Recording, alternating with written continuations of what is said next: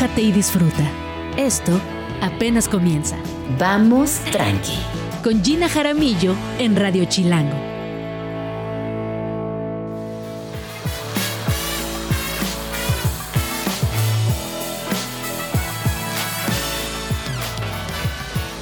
Muy buenos días, bienvenidos a Vamos Tranqui. Son las 11 de la mañana en la Ciudad de México en este martes 12 de septiembre. Cuéntenme, por favor, qué están haciendo. Ya casi es mediodía, pero este horario tan lindo de la ciudad es perfecto para ir tranqui. Arroba Jean Jaramillo, arroba Radio Chilango, les leemos. Eh, también les recuerdo que si tienen algún tipo de exposición, algún libro que nos quieran recomendar, un proyecto chilango que quieran compartir con nosotros, estamos felices de eh, leerles y por supuesto de compartirlo con la audiencia de Vamos Tranqui. El día de hoy hablaremos de los muros de aire y crónicas de frontera con Yael Weiss, su más reciente libro, el cual eh, habla de lo que sucede detrás de las fronteras, la migración, eh, muchas de las problemáticas en los albergues, los caminos, los dormitorios, los comedores, Ustedes saben que son kilómetros y kilómetros de constante peligro, eh, donde muchas familias, muchas infancias, muchas personas día con día se la juegan por completo para llegar al sueño americano, en la mayoría de, las, de los casos, sobre todo quienes atraviesan por este país, pero bueno, las migraciones suceden en todo el mundo. También estaremos hablando de música con Mariana Maduro de Noche Negra, que traen un fiestón para los, los días patrios que no lo van a poder creer. Pero vamos a arrancar con el primer tema de hoy.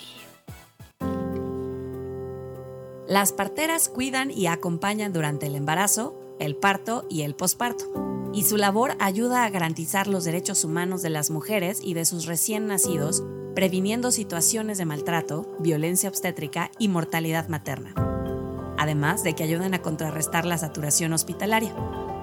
De acuerdo con el Grupo de Información en Reproducción Elegida, GIRE, en México el sector público concentra más del 70% de los partos y se estima que 3 de cada 10 mujeres han sido víctimas de violencia obstétrica.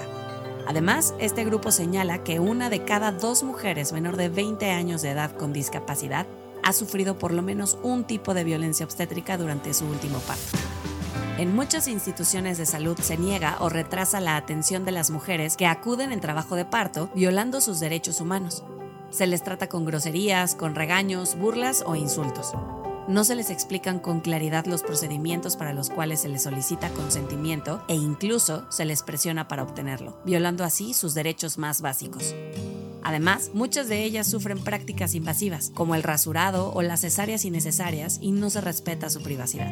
La partería ayuda a garantizar el derecho de las personas embarazadas y sus bebés a una salud realmente oportuna y de calidad, gracias a su capacidad para detectar embarazos con complicaciones para su control y referencia médica, promover la lactancia materna y cuidados a los recién nacidos, además de consejería en reproducción y servicios de anticoncepción reconocer la contribución de las parteras en la promoción y la defensa de los derechos reproductivos y valorar la experiencia de las mujeres durante la gestación, el parto y el posparto contribuye a tener partos seguros y respetados, reconocer la contribución de las parteras en la promoción y la defensa de los derechos reproductivos y valorar la experiencia de las personas durante la gestación, el parto y el posparto contribuye a tener partos seguros y respetados, reducir los altos índices de violencia obstétrica y las muertes maternas. La partería y la atención de las parteras debe convertirse en una opción para todas en cualquier lugar y cualquier circunstancia.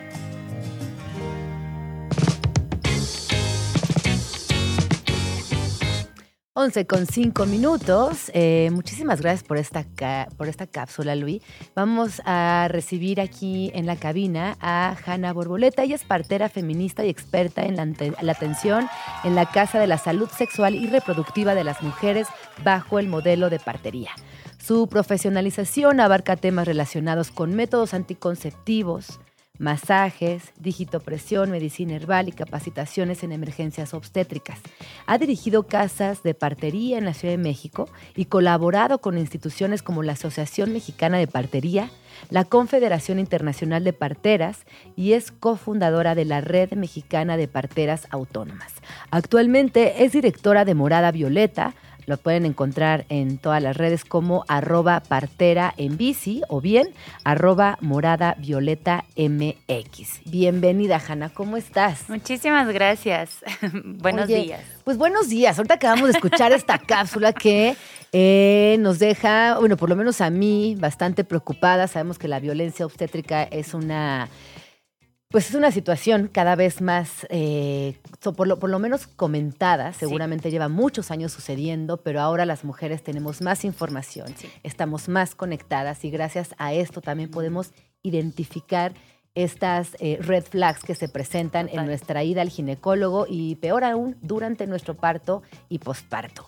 Eh, les voy a dar un poco de contexto. De acuerdo con el Grupo de Información de Reproducción elegida GIRE, en México el sector público concentra más del 70% de los partos y se estima que 3 de cada 10 mujeres han sido víctimas de violencia obstétrica.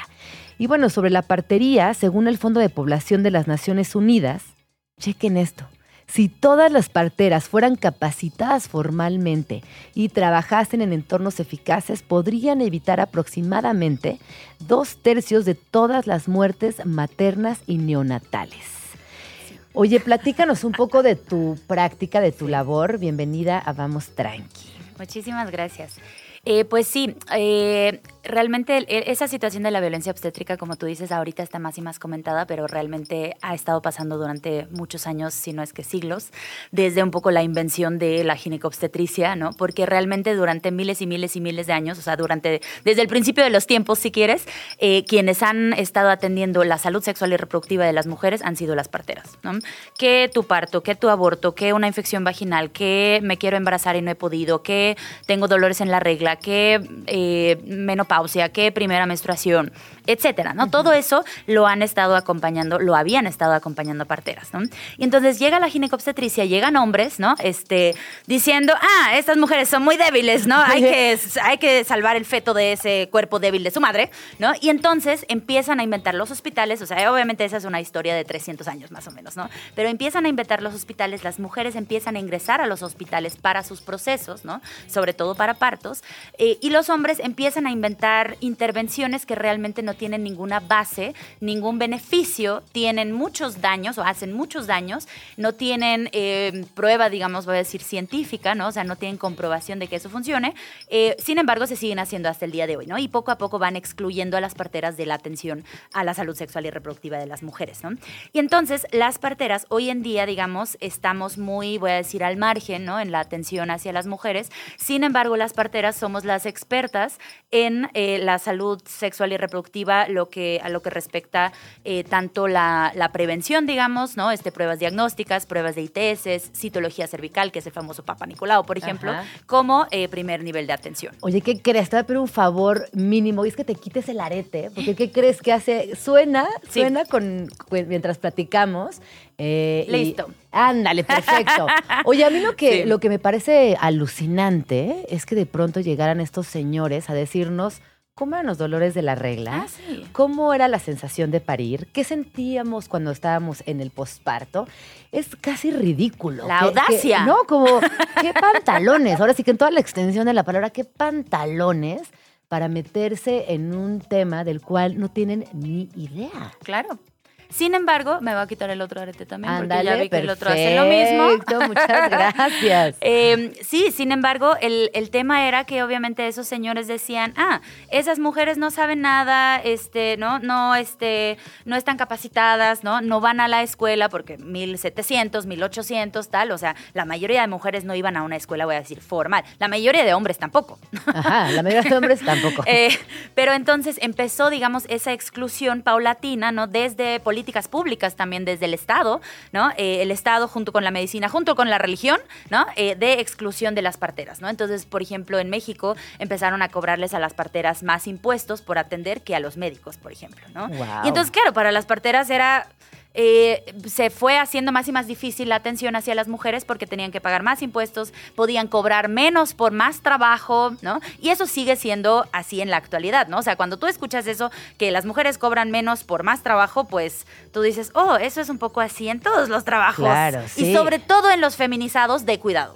Eso está, es, es difícil de entender y me parece también, bueno, es violento, ¿eh, ¿no? Incluso es violento.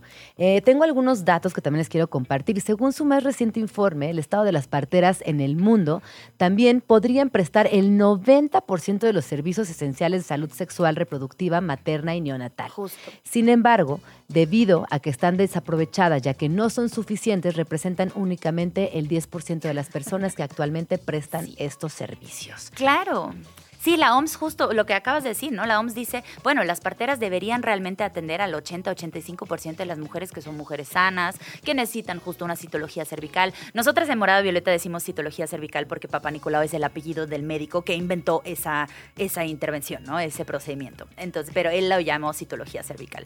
Entonces, la citología cervical para detectar lesiones por virus de papiloma, por ejemplo, eso lo debería hacer personal de enfermería o de partería, ¿no? No necesitas una persona eh, ginecobstetra, una persona cirujana haciendo ese tipo de cosas, ¿no? Porque justo mientras más sepas hacer intervenciones, las vas a hacer.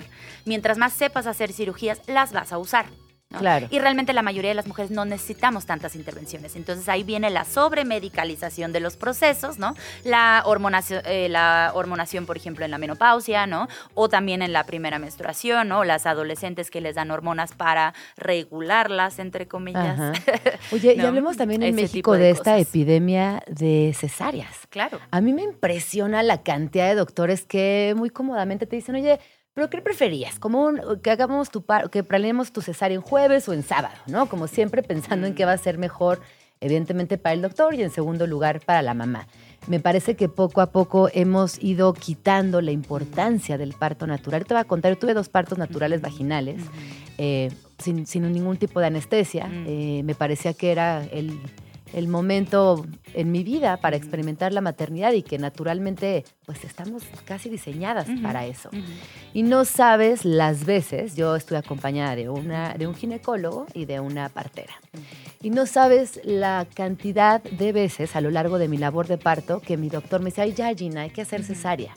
Y en ese, ay, ya, Gina, hay que hacer cesárea, yo lo único que detectaba era que él estaba muy cansado, que ya se quería a su casa y que quería terminar con ese proceso. Y no nos damos eh, las horas necesarias para los partos. Y mi partera me decía, Gina, ¿tú quieres cesárea? ¿Cómo te sientes? Yo, pues bien, o sea, obviamente me duele, estoy cansada, estoy incómoda. eh, te- Claro, pero dentro de sí, todo, todo bien. Bien, o sea, no quiero una cesárea. Claro, sí. Y me insistían mucho desde Sí. la parte médica que tuviera cesárea. Pero sabes qué, qué bueno que cuentes eso, porque tiene mucho que ver con que no saben atender partos. O sea, realmente es ilusorio ir a un hospital con una persona ginecobstetra y esperar un parto Claro. fisiológico. ¿Por qué? Porque no lo ven nunca. Y aquí todas mis eh, compañeras médicas, enfermeras, ¿no? O sea, desde esa, esa formación, digamos, eh, justo no me dejarán mentir al decir que en su formación no ven partos no intervenidos. Ujú. O sea, ven partos como recetas. Paso uno, paso dos, paso tres. A ti, Gina, a mi Hanna, a tu mejor amiga, a tu mamá, a todo mundo por igual lo necesites o no, ¿no? Tiene que ver con que justo también eh, desde ese principio de la ginecobstetricia realmente nunca se sentaron en sus manitas para observar cómo era ese proceso. Y las expertas en eso somos las parteras. Claro. Nosotras sí sabemos atender partos fisiológicos. Claro que tenemos ciertas intervenciones, digamos, para favorecer ese proceso en cada mujer. ¿Qué posturas, qué movimientos, qué el agua, qué eh, masajes, ¿no? Qué el calor, qué eh, trabajo emocional, en fin, ¿no? Porque el, el proceso es muchísimo más que expulsar, expulsar un feto del útero. Claro, claro. o sea, eso es lo mecánico, pues, ¿no? Pero, pero finalmente es un proceso emocional, cultural, económico, eh, ¿no? Espiritual, social, en fin, o sea, y muy diferente para cada mujer, ¿no? O sea, cada mujer lo vive muy diferente, ¿no? Y tú que has tenido dos partos, por ejemplo, ni un parto es, es igual al otro, Ni pues, cerca. aunque sea la No, misma ni mujer. ¿no? nada y que entonces, ver. claro, como la ginecobstetricia no sabe acompañar eso, eh, realmente cuando tú vas con ginecobstetra, tú no puedes esperar un parto fisiológico porque esa persona no te, las- no te lo sabe atender. Es como ir a un restaurante italiano y esperar comida china. Sí hay fideos, pero en Sí, otra presentación. Claro. Tienes toda la razón. Pero es que también eh, hay una situación con las mujeres embarazadas, es que somos infantilizadas. Total. A Todas, un no nivel- solo las embarazadas. Sí, pero fíjate con todas, pero cuando estás embarazada sí es muy evidente. Y tú estás tan vulnerable, tan sensible, que cualquier consejo que te den lo abrazas, cualquier cosa que te digan te la crees. Ahí eh, también te genera una falta de confianza en ti misma, todo el sistema médico, todo el sistema social. Eh, to- todo el sistema incluso laboral, todo lo que, toda la experiencia durante el embarazo eh, se vuelve insostenible. Por eso esos primeros tres meses tan silenciosos son preciosos, porque nadie te está diciendo qué hacer, qué comprar, cómo maternar, cómo amamantar, cómo parir. Sí. Eh, y después las personas que te rodean empiezan a infantilizarse a tal grado, infantilizarte a tal grado que dudas también Total. de ti. Sí, sí, total. Te voy a contar también una anécdota ahorita que, que empezaste con las anécdotas. Eh, una mujer que atendí hace unos años eh, me llama un día, me dice, oye, estoy en el hospital, porque ella tenía que ir al, al IMSS para este, su licencia de maternidad, ¿no? Entonces, a la par de conmigo, o sea, iba a parir conmigo, pero a la par, pues iba al IMSS, ¿no? Eh, para que le dieran la licencia. Entonces, me llama, me dice, oye, estoy en el hospital, eh, tenía como 39 semanas más o menos, o sea, al final del embarazo. Me dice, estoy en el hospital, me acaban de hacer un tacto y me dicen que este, tengo dos centímetros pues Que que, me ya me quede.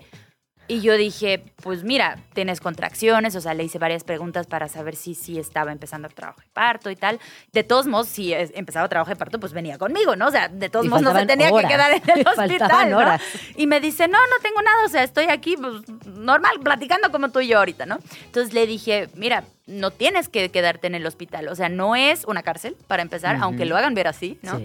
Dos, no tienen por qué hacerte un tacto. O sea, misma cosa, hacen muchas intervenciones que no tienen ningún beneficio, tienen riesgos, un tacto tiene riesgos, ¿no? Eh, de infección, eh, de romper las membranas, este, de inducir justo un parto, un trabajo de parto, etcétera. Eh, o sea, tiene esos riesgos. Eh, además, nadie te preguntó si tú lo querías, ¿no? O sea, se hace en general sin consentimiento de las mujeres, entonces es violencia y no sirve de nada. ¿Para qué lo hacen? Sepa, ¿no? Separa. Entonces, eh, eso, entonces le dije, pues realmente, o sea, mi opinión es que no tienes que estar ahí, no tuvieran ni siquiera que haberte hecho el tacto, eh, pues más bien, ¿no? ¿Tú cómo te sientes? No, no, no, pues yo me quiero ir. Ah, bueno, ¿qué, qué tienes que hacer para irte? No, pues este, firmaron un, un algo para, para irme. Ya, perfecto. Se fue y más o menos cinco días después entró en trabajo de parto, me llama, tal, estoy Cinco empezando contracciones. después, Claro, wow. Claro, porque no tenía ni una contracción. O sea, a ver, que el cervix esté tantito dilatado y era su segundo embarazo, no quiere decir que en trabajo de parto, ¿no? O sea, ese, esa mm, fijación en el cervix es una estupidez. O sea, No, eso sí, es sí, otra sí. cosa que te demuestra que no saben atender No, partos. yo creo que también el cine nos ha hecho mucho daño. Aparte, Imagínate claro. que en todas las películas vemos a las mujeres pariendo acostadas con las piernas eh, arriba. Cuando se los digo yo, que ya tuve dos partos, es prácticamente imposible. Eh, yo no recuerdo ni siquiera haber podido estar en esa posición. Es, es antinatural. Sí, eso dicen la Sin mayoría embargo, de las mujeres. eh, en todas las películas, en todas las series, eh, hay una construcción social patriarcal que nos ha dicho cómo debemos Sí, parir. total. Oye, Jani, cuéntanos, ¿cómo inicia eh, tu proyecto de vida de partería? ¿Cuándo te llama la atención y te llega al corazón esta, esta importante Mm. carrera? Pues mira, yo nací con partera, entonces yo siempre sabía que pues las parteras existían, ¿no? Entonces, o sea, siempre tenía yo la historia de, ah, tú naciste y la partera te recibió y no sé qué, y yo, perfecto, ¿no? Eh, de ahí yo estudié sociología y eh, en la carrera yo tenía que hacer un trabajo sobre la construcción de lo natural, o sea, cómo las personas construimos la idea de algo natural, ¿no? O sea, un parque es natural porque hay árboles, pero lo construyó un ser humano, entonces es artificial. Ajá. ¿O qué? ¿No? O sea, esa dicotomía, ¿no? Entonces yo hice ese trabajo sobre los cursos de preparación al parto, ¿no? Porque mi pregunta era, ¿cómo las mujeres toman cursos para algo que se supone que es natural? O sea, tampoco tomas cursos para respirar. Claro. ¿no? Como tú Sí, decías, ¿no? O sea, sí, el parto sí. es realmente una eh, función fisiológica del cuerpo que funciona igual que la digestión. Mientras más calmada tú estés, más lo- el cuerpo lo va a hacer solo, ¿no? Ya. Igual que digerir. Sí. Si estás estresada, no vas a digerir muy bien y te da gastritis, ¿no? O sea, un Sí, poco sí, el parto, sí, en resumidas cuentas, funciona un poco así, ¿no? Eh, entonces yo decía, qué interesante, y las mujeres toman cursos para aprender algo que el cuerpo ya sabe hacer. Sí, ¿Qué onda? ¿No? Ajá. Y entonces ese curso lo daba una partera y ella en ese entonces, estamos hablando del 2006, 2007 por ahí, Em, y ella ya estaba hablando de la violencia obstétrica, o sea, no la llamaba como tal, pero sí decía que las mujeres recibían maltrato, ¿no? Y yo decía, entonces, ¿por qué van al hospital? O sea, ¿y por qué nadie habla de esto? ¿No? Y además ella decía, el 80% de los partos no necesitan asistencia médica, ¿no? O sea, necesitan justo a alguien que sepa eh, acompañar el proceso fisiológico, ¿no? Saludable. O sea, alguien que sepa propiciar, digamos, el ambiente para que tú paras, ¿no? Y no esté chingue chingue diciendo, ah, este, ya la cesárea, ah, no quieres este anestesia, ah, ya tal, ya, ya tu bebé se va a morir. No, no, o sea, necesita calma. Sí. ¿Cómo yo te apoyo a que tú tengas calma? Y entonces yo decía, ¿cómo? O sea, no necesitan ir, además las tratan mal. Y yo ya estaba en el movimiento feminista desde la adolescencia y yo decía, ¿y por qué no hablamos de eso? O sea, no hablamos de los partos, sí, ya estábamos hablando de los abortos, ¿no? Desde los 90, tal, antes, ¿no? Pero vaya, o sea, en, en, mi, en mi experiencia feminista, pues, ¿no? O sea, ya estábamos hablando de los abortos, pero no estábamos hablando de los partos, no estábamos hablando del posparto, no estábamos hablando de otras experiencias de gine, ¿no? Justo citología cervical, un DIU, ¿no? Todo ese tipo de cosas donde las mujeres vivíamos o seguimos viviendo eh, violencia al tomar esas decisiones o al pasar esos procesos, ¿no? Y entonces yo, yo salí de ese trabajo, o sea, terminé la carrera de sociología y tal, pero yo salí de ese trabajo y yo dije, yo quiero ser partera porque también le quiero meter ese enfoque político, ¿no? Eh, y ese enfoque feminista a la atención, o sea, no nada más de, ah, quiero atender partos, ¿no? Sino también quiero eh, que las mujeres tengan o tengamos espacios donde podamos tomar decisiones sobre nuestra salud.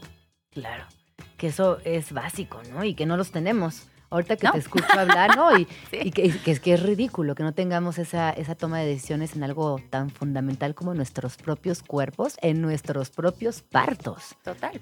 Sí, y tiene mucho que ver con lo que tú decías, ¿no? La infantilización, ¿no? Y que, claro, todo el sistema, tu familia, ¿no? Eh, la gente, el ambiente laboral bombardeándote con esa idea de que tú eres una tonta y no sabes. No, y siempre desde el miedo. No es que le puede pasar algo a tu bebé, es que por tu capricho puede haber consecuencias. Va a morir. por algo está la ciencia. Es como, sí, por algo está la ciencia. Qué bueno que tengamos la ciencia pero también escuchemos un poquito nuestra naturaleza, nuestro cuerpo, regresemos a lo básico. Y yo retaría... Sin poner en riesgo a nadie. Claro, pero yo retaría mucho esa idea también del, del, riesgo, ¿sabes? Porque la ciencia, ¿no? Es mucho ese argumento de esto se ha comprobado, ¿no? La gente suele entender esto se ha comprobado. Sin embargo, lo que decía hace rato, eh, las intervenciones que hoy en día se usan en ginecobstetricia, ¿no? Paso uno, paso dos, paso tres, para atender tu parto en IMSS, pero también en hospitales privados, no se han comprobado nunca existen por tradición. La mayoría de esas, eh, de esas intervenciones, por ejemplo la episiotomía, ¿no? el famoso corte que se hace en el periné para agrandar el tejido y entonces hacer que bebé nazca más fácil, entre comillas.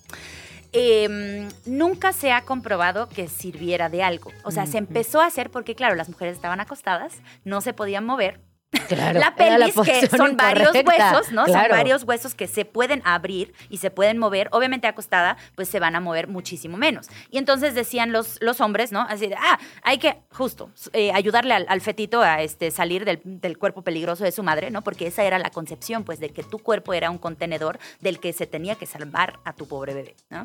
Y esa concepción sigue, ¿no? O sea, por tu culpa va a morir, ¿no? Porque tú eres ese contenedor, claro. Eh, y entonces empiezan a hacer esos cortes, ¿no? Obviamente muchísimas mujeres eh, muriendo por fiebre puerperal, ¿no? Por infecciones, porque obviamente no se tenía ni asepsia ni antisepsia, no se lavaban las manos, ¿no? Entonces, las primeras, los primeros 150 años de la ginecobstetricia, las mujeres morían 10 veces más que en casa, ¿no? Em, entonces, eso, la, la, episiotomía, por ejemplo, se sigue haciendo, sin embargo, no tiene ninguna, ninguna comprobación, digamos, de que sirva de algo. Sí tiene muchos estudios desde los 80 de que eh, es, un, es un procedimiento riesgoso y se sigue haciendo, ¿no? Entonces, yo retaría mucho esa idea de que, ay, la ciencia es mejor, porque realmente muchísimas de esas cosas ni se han comprobado nunca. Claro.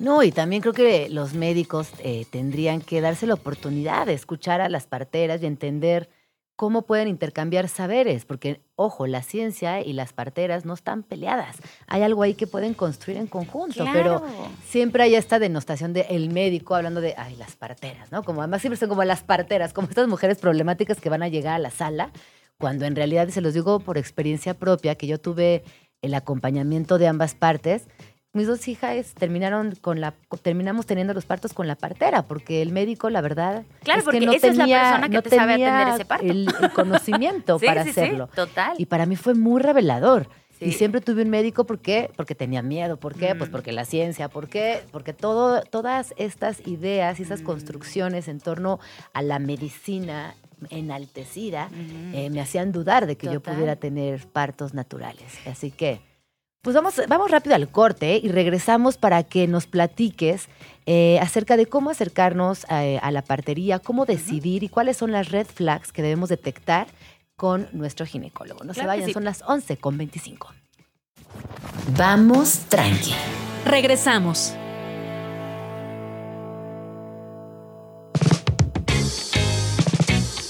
11 con 26 minutos y nos acaban de sintonizar. Estamos en medio de un tema muy álgido. Nos hemos emocionado mucho con este tema. Está conmigo Hanna Borboleta. Ella es partera feminista y experta en atención en casa a la salud sexual y reproductiva de las mujeres bajo el modelo de partería. Ya hablamos de varias prácticas que a lo largo de la historia eh, no solamente nos han dañado, sino que nos han eh, inculcado incluso miedo. Mm. Yo te quiero preguntar acerca de la famosísima oxitocina. Sí, Porque seguramente si ustedes son mujeres o personas gestantes, ya han, es- han escuchado este término de, ¿verdad que se te olvidó lo que se sintió en el parto? Es verdad, como que se te olvida. Y luego te enteras que es la oxitocina haciendo su magia y que por esto se te olvida prácticamente ese dolor tan intenso, que yo no sé si fue intenso o no, eh, porque tenemos esto en nuestro cuerpo que segrega una sustancia alucinante que es la oxitocina. Sí, sí, la oxitocina es una hormona eh, y le dicen la hormona del amor, ¿no? Eh, porque es una hormona que en general liberas cuando te enamoras, cuando tienes un orgasmo, eh, también cuando lactas y también cuando pares.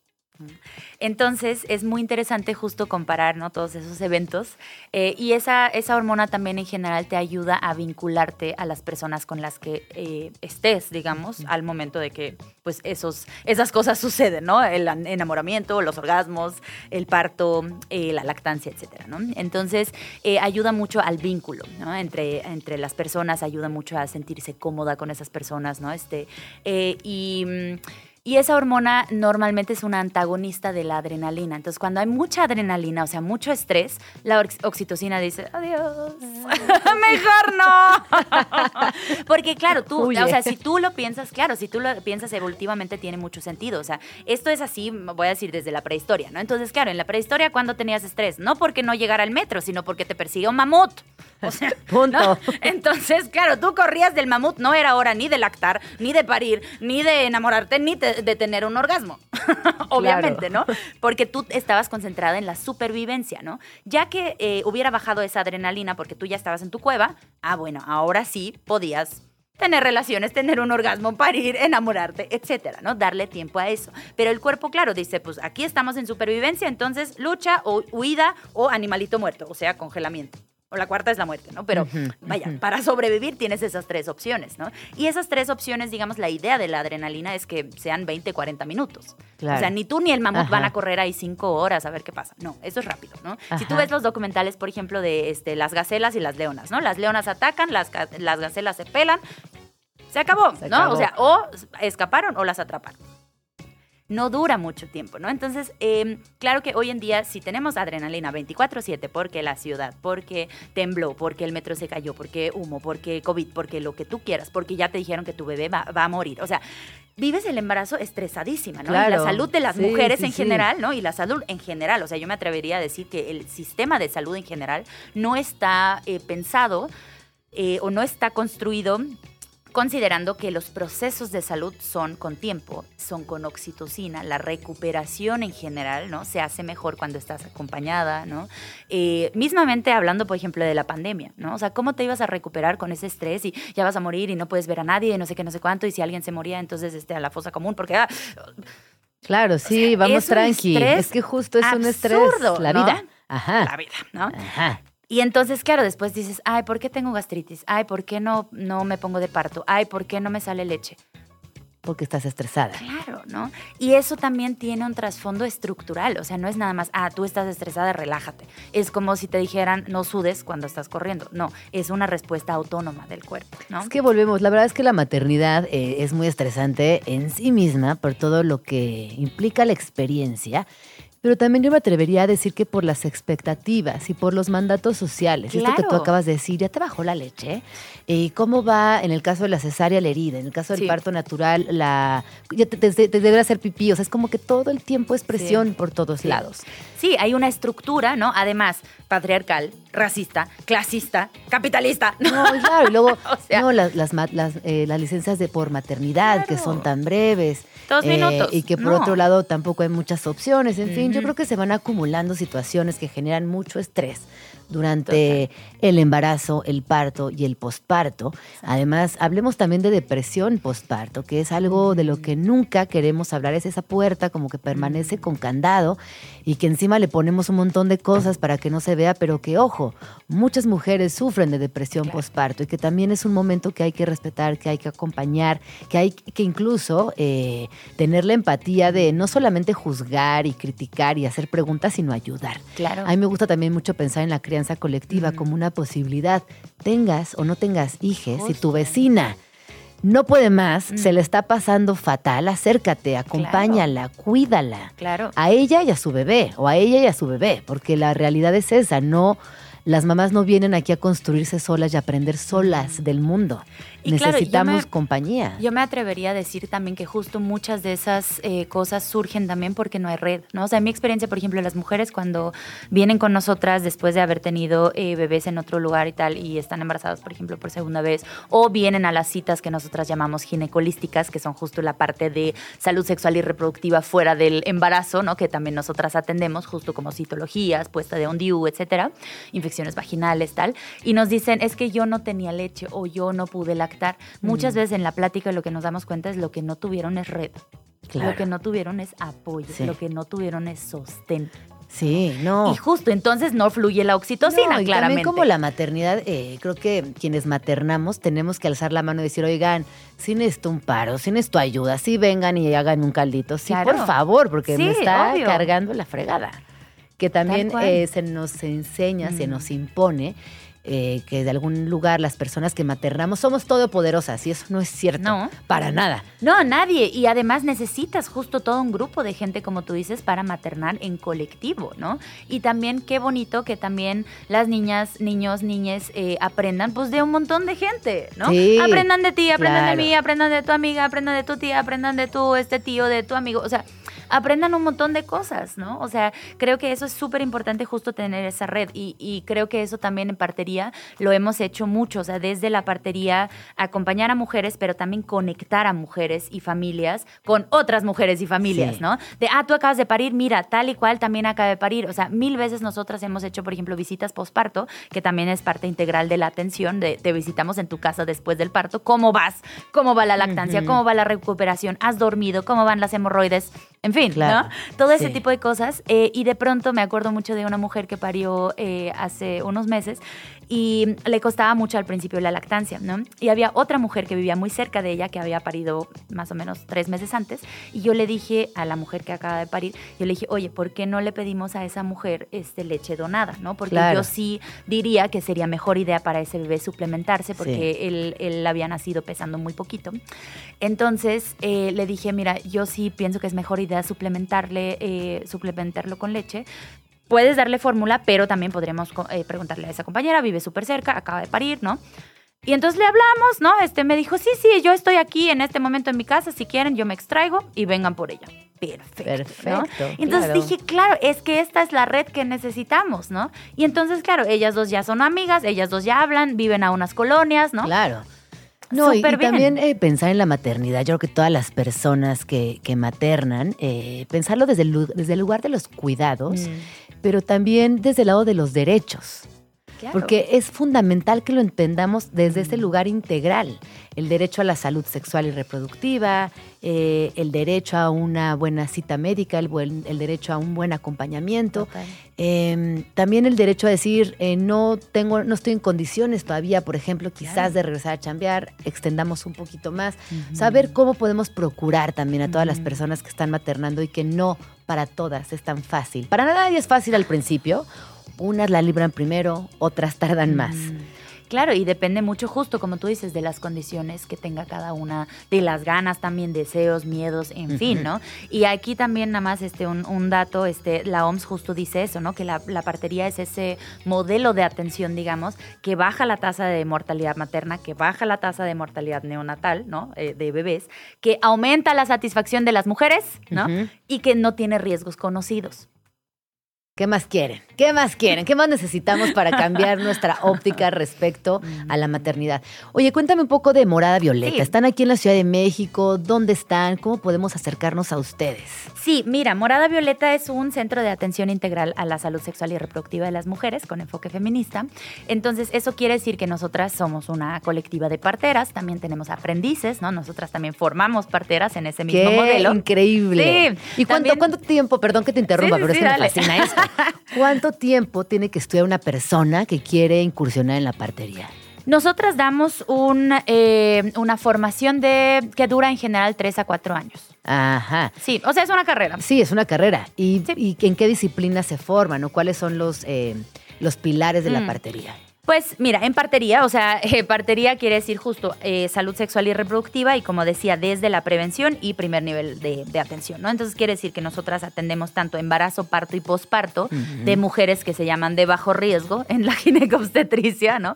Porque como decíamos, o sea, cualquier proceso de salud tiene riesgos, o sea, a ver, la vida tiene riesgos, Ah, ¿no? O sea, venir sí. en carro, venir Sí, en bici, sí. venir en lo que tú quieras tiene riesgos, ¿no? Obviamente tú tienes que asumir qué riesgo, eh, tú tienes que pensar más bien qué riesgo es asumible para ti, Claro. ¿no? O sea, con qué riesgo puedes vivir tú. Sí. No, y a ¿no? ver, ojo, eh, todo lo que estamos diciendo, evidentemente, no, no somos tan ingenuas de si estás en un ultrasonido y estás viendo que no hay forma porque el bebé no se ha colocado, bueno, o sea, hay momentos en los que quizás sí, puedes ir con tu doctor si tú te sientes más cómoda, pero también confiar es bonito. Sí, y, y fíjate que no es nada más, eh, por ejemplo, el, el confiar a ciegas, ¿no? Sino más bien eso, mirar un poco qué es lo que necesitas tú para sentirte tranquila. ¿Necesitas ese ultrasonido? Sí o no, no sé, ¿no? Un ultrasonido, por ejemplo, eh, obstétrico de rutina, te dice exactamente lo mismo que yo con las manos. O sea, yo palpo y yo te digo cuánto pesa tu bebé más o menos, ¿no? Una estimación. El ultrasonido igual estima. Yo te digo cuál es la posición de tu bebé, ¿no? Cuál es la frecuencia cardíaca. Eso exactamente lo mismo te dice un ultrasonido. Obviamente ambas, digamos, maneras tienen, eh, tienen un, un rango de, de, este, falla, voy a decir, ¿no? O sea, nada es exacto, ¿no? Y un ultrasonido, y obviamente mis manos tampoco son exactas, ¿no? Pero tampoco un ultrasonido. O sea, yo creo que todas las intervenciones, lo importante es que tú sepas para qué las quieres, ¿no? Y justo, Sí. si a ti te hace sentir más tranquila, ¿qué vas a hacer con el Claro. resultado, ¿no? Sí. Y bueno, regresando a lo de la formación, o sea, nosotras nos formamos justo en atención de parto, eh, de embarazo, parto y posparto, pero también en la parte que nosotras llamamos eh, salud integral y las citas que eh, van a ver en nuestra página que se llaman ginecolísticas, que justo son para todas las mujeres que no están embarazadas, pero quieren ese modelo de atención, quieren una citología cervical, quieren un DIU, quieren quitarse un DIU, tienen una infección vaginal, eh, están en menopausia, acaban de empezar a arreglar, tienen eh, irregularidades en la regla, tienen dolor en la regla, se quieren embarazar y no han podido. O sea, todo ese tipo de cosas también las puedes atender desde el modelo de partería.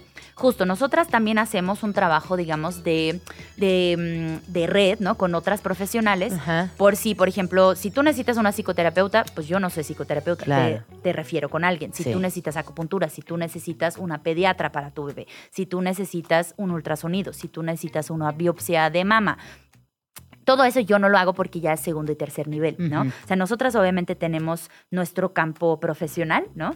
Y fuera de eso, obviamente mandamos con alguien más y hacemos un comanejo, pues, ¿no? O sea, Claro. eso es obviamente importante, ¿no? O sea, el, el modelo de partería no te puede abarcar absolutamente todo lo que, que existe en la, en la medicina, ningún, ninguna disciplina, digamos, ¿no? Entonces, nosotras formamos esas, esas estudiantes en ese eh, modelo, entonces es- ellas están con nosotras todo todo el día, en las citas, también damos eh, cada año un curso de introducción a la partería eh, feminista, ¿no? Que es seis meses, que no te prepara para ser partera, evidentemente es un curso introductorio.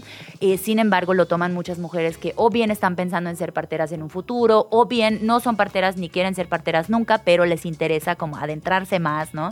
Eh, lo toman también parteras de otros países, ¿no? Para, para empezar a entender un poco más qué es lo que quiere decir eh, partería con enfoque feminista, ¿no? Porque también eso en Morada Violeta, por ejemplo, nos lo hemos cuestionado mucho de si yo soy feminista, automáticamente mi práctica es feminista, pues no. Ajá. ¿no? o sea, cero. yo también No, tengo sí. que, ¿no?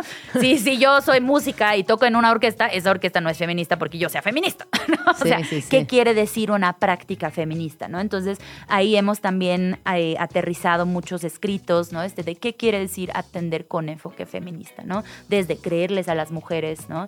Em, desde explicar los procedimientos, por ejemplo, cuando las mujeres están vestidas, ¿no?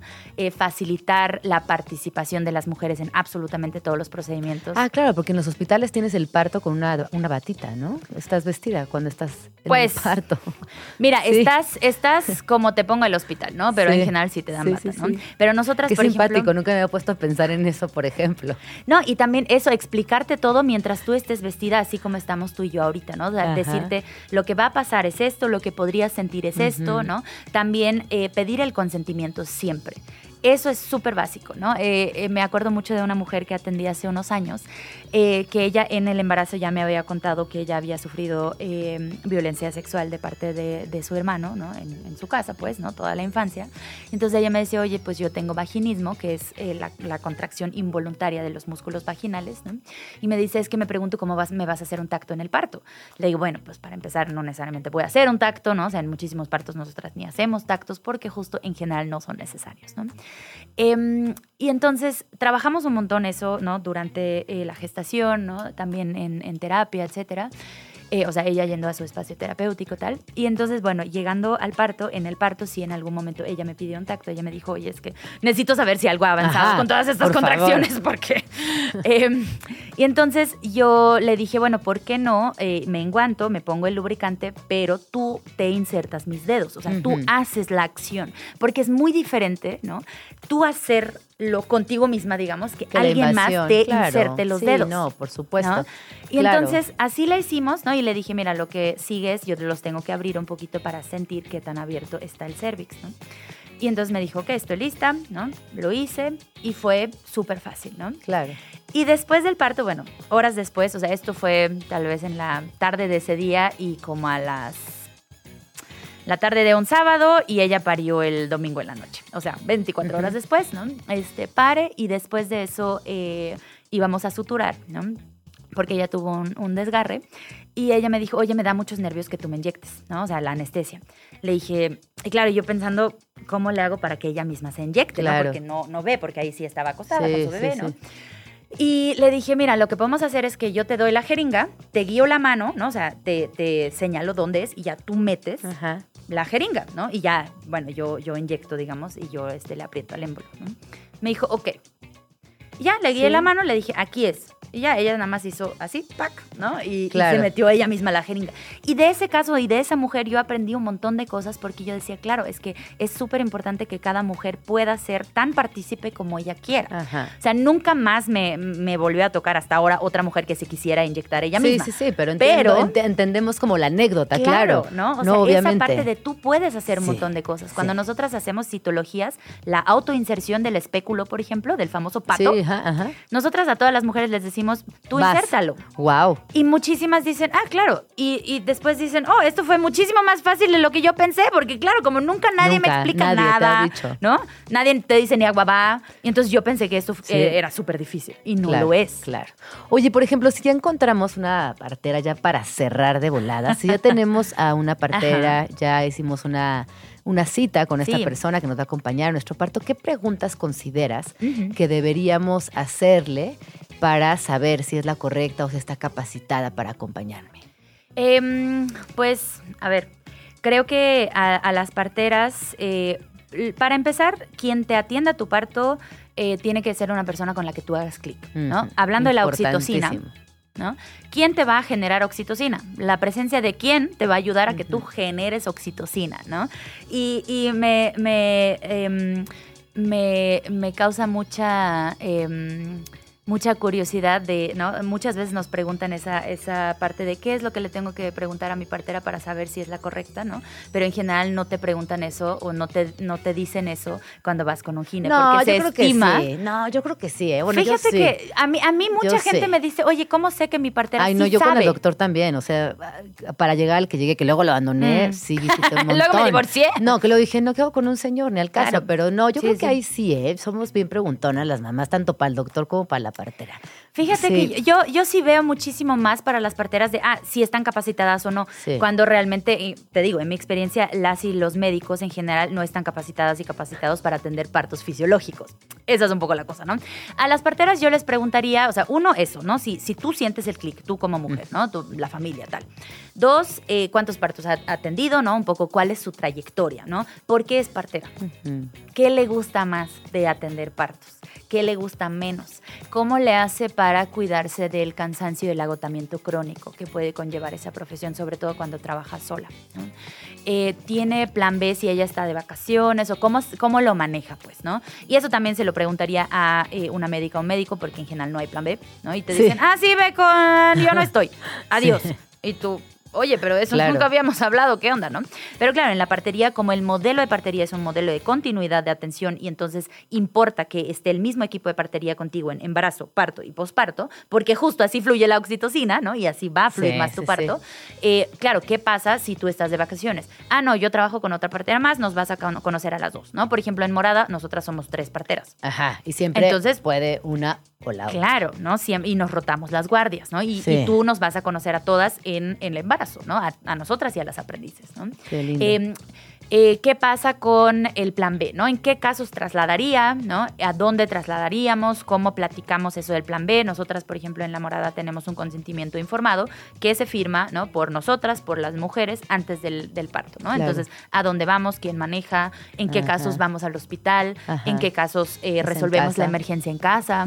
¿no? O sea, todo ese tipo de cosas lo aterrizamos ahí, ¿no? Para que esté súper claro para todo el equipo, o sea, Claro. tanto las mujeres como eh, nosotras. Ay, pues qué lindo platicar contigo, La verdad es que siempre es muy interesante ver otras perspectivas de algo tan natural como un nacimiento, un parto, un embarazo, que son situaciones del día a día, pero que por alguna extraña razón las hemos llevado a un lugar casi indescifrable. Así que muchísimas gracias por La extraña tu... razón llamada patriarcado. Exacto. Exactamente. Muchas gracias por tu tiempo, Con por mucho venir gusto. aquí a Vamos Tranqui. Recuerden que la pueden seguir en arroba partera en bici o bien eh, consultar todos los servicios antes mencionados en arroba morada violeta mx o www.moradavioleta.org. Muchísimas gracias. Muchas gracias a Cuídate ustedes. mucho y ojalá que regreses pronto a Vamos Tranqui. Escríbenos en Twitter o Twitter o X o X o como le quieras llamar. Arroba Jim Jaramillo y arroba chilango.com. Uso el hashtag Vamos Tranqui. Etimologías chidas. Alopecia, del griego alopex, que significa zorro. ¿Y qué tiene que ver eso con no tener ni un solo pelo en la cabeza? La respuesta es que hace mucho tiempo la caída de pelo se comparaba con la muda de pelaje que los zorros hacen dos veces al año. 11 con 55 minutos, ya estamos aquí de regreso en Vamos Tranqui. Y antes de irnos al corte, les platicaba que el día de hoy me acompaña mi queridísima Yael Weiss para platicar acerca de los muros de aire y otras crónicas de frontera. Este libro que eh, habla, como su nombre bien lo indica, de las fronteras, tanto de la frontera norte como de la frontera sur, que muchas veces es menos mencionada. ¿Qué sucede en estos espacios donde la migración representa un papel importante? Eh, es, un, es un proyecto que reúne cinco crónicas literarias que nos acercan a los caminos, a los albergues, a sus comedores y dormitorios, pero sobre todo a esas zonas grises, esas tierras de nadie, esos kilómetros peligrosos, donde muchas veces suceden tantas historias que no se platican. Bienvenida, queridísima Yael, ¿cómo estás? Mi queridísima Gina, feliz de verte. De vernos. aquí en Radio Chilango, encontrarte en otra de estas transformaciones este, de tu vida. Te sigo, te sigo, trato de seguirte la pista, no es fácil. Necesitamos, como te decía, un noticiero diario de en qué andas. Feliz de verte. No, pues yo feliz de que nos acompañes el día de hoy. Eh, y más, sobre todo, de leerte en, en este, en este proyecto que poco tiene que ver con lo que has venido haciendo y al mismo tiempo es demasiado tú. Es como, claro, solo Yael se iría a estos lugares, solo Yael tendría este ojo tan fino para eh, absorber los detalles y lo que sucede en lugares que además históricamente han querido ser invisibilizados. Justo eso que tú viste y que nadie quiere ver. Claro. Fíjate que antes del corte mencionabas los accidentes que suceden en esta ciudad, ¿no? Todo lo que, lo que, en realidad todo lo que hace nuestra vida son pequeños este, cambios de timón, ¿no? Pequeños como obstáculos, pequeñas sorpresas, accidentes tal cual, eh, que, que, que, nos hacen como ca cambiar el rumbo, ¿no? Dar el volantazo, eh, hacer marcha atrás, etcétera. Yo me encontraba en la ciudad de Tijuana en 2018 uh -huh. por un evento familiar. Y resultó que coincidí con la caravana migrante de 2018 que llegaba ahí, la más grande caravana que se había visto hasta entonces, miles de personas caminando juntas eh, desde Honduras hasta la frontera con Estados Unidos. Decidí ir a visitarlos como ciudadana eh, para ver quiénes eran estas personas. Yo leía sobre ellos en las noticias eh, de repente me encuentro en el mismo lugar que ellos, por primera vez en la frontera. Yo quería aprovechar este viaje de familia para conocer la frontera norte un poco más a fondo. Había planeado quedarme unos días, ir a ver este, cómo entra, ya sabes, este muro que entra en el mar, en Ajá. playas de Tijuana. Y, y, y de repente esta, esta, esta coincidencia este, me hace conocer a la caravana, conocer cómo se mueve, empiezo a platicar con sus integrantes. ¿Y qué sentiste? Porque más fue una mega caravana. O sea, yo me acuerdo que en las noticias era algo muy particular, porque si bien diario se habla de migración, esta caravana sí tenía la particularidad de ser muy masiva, muy incómoda también en muchos sentidos. Yo te quiero preguntar a ti qué sentiste cuando, por casualidad, claro te enfrentaste era, a esto. Era incómoda porque la, la, incomodidad hacía que todo el mundo quisiera que avance. Claro. Es como, ya están aquí, bueno, este, que le lleguen. sí, síganle. Horror, y había, sí, sí, y era lo impresionante, era como casi uno de los motores propulsores de esta caravana, el hecho de que todo el mundo los ayudaba a seguir hacia la etapa siguiente, no, para que claro, no se queden en el lugar. Claro, que es lo que te iba a decir, que desde los medios a mí me parecía horrorizante ver cómo el planteamiento de, bueno, sí, pero que ya, que pasen, que pasen, ya, como con prisa, casi, ¿no? Pues sí, lo cual le venía bien porque lo que querían hacer era llegar al norte. El problema con la frontera norte es que ahí sí era una gran pared. No bastaba con decir síganle, ahí ya no se podía seguir. Se vinieron a estrellar contra un muro, así como todo se les abría en el camino, porque la, la, la, las, auto, las, digamos, los cuerpos eh, policíacos y del orden ¿no? de migración que están ahí para detener el paso, no estaban para nada preparados a este tipo de, de, de, evento o este tipo de organización. Por supuesto que las siguientes caravanas fueron desmanteladas antes de llegar al norte. Uh -huh. este, fue quizás este, la última caravana de ese tamaño que tuvo tanto éxito, por lo menos para llegar hasta la frontera. Eh, lo que yo me encuentro es pues un mundo, un mundo eh, de diverso, de sueños, de un mundo con las emociones a flor de piel. Estas personas están en la gran aventura de su vida, muchas veces no buscada, muchas veces eh, huyendo eh, para salvar claro. la vida, huyendo sí, de la sí, violencia, sí. huyendo de la pobreza, huyendo de desastres climáticos, a veces yendo a buscar un sueño de salud, solamente existe un tratamiento al que podrían acceder en Estados Unidos. Uh -huh. Hay miles de razones para emigrar, pero lo que sí es que es uno de los momentos cúspide de la vida en el que están en confrontándose, o sea, están poniendo en riesgo su vida en pos de un futuro. Entonces, está, digamos que todo está en, te, te, acercas y todo está en efervescencia. Todo el mundo Claro. tiene las antenas, pues, las antenas como todos los sentidos hacia afuera, tratando de pescar información, tratando de ver si hay amenazas, tratando de ver si hay alguien que les puede ayudar. O sea, la- las personas están eh, en, en permanencia haciendo, haciendo, tejiendo, ¿no? Vínculos con el de junto, eh, queriendo hablar, queriendo escuchar. Entonces, este, pues me integré a- Ajá. a- durante algunos días a, a escuchar a estas personas, a ver eh, la diversidad que conformaban, a tratar de comprender sus sueños, a tratar de comprender de dónde venían.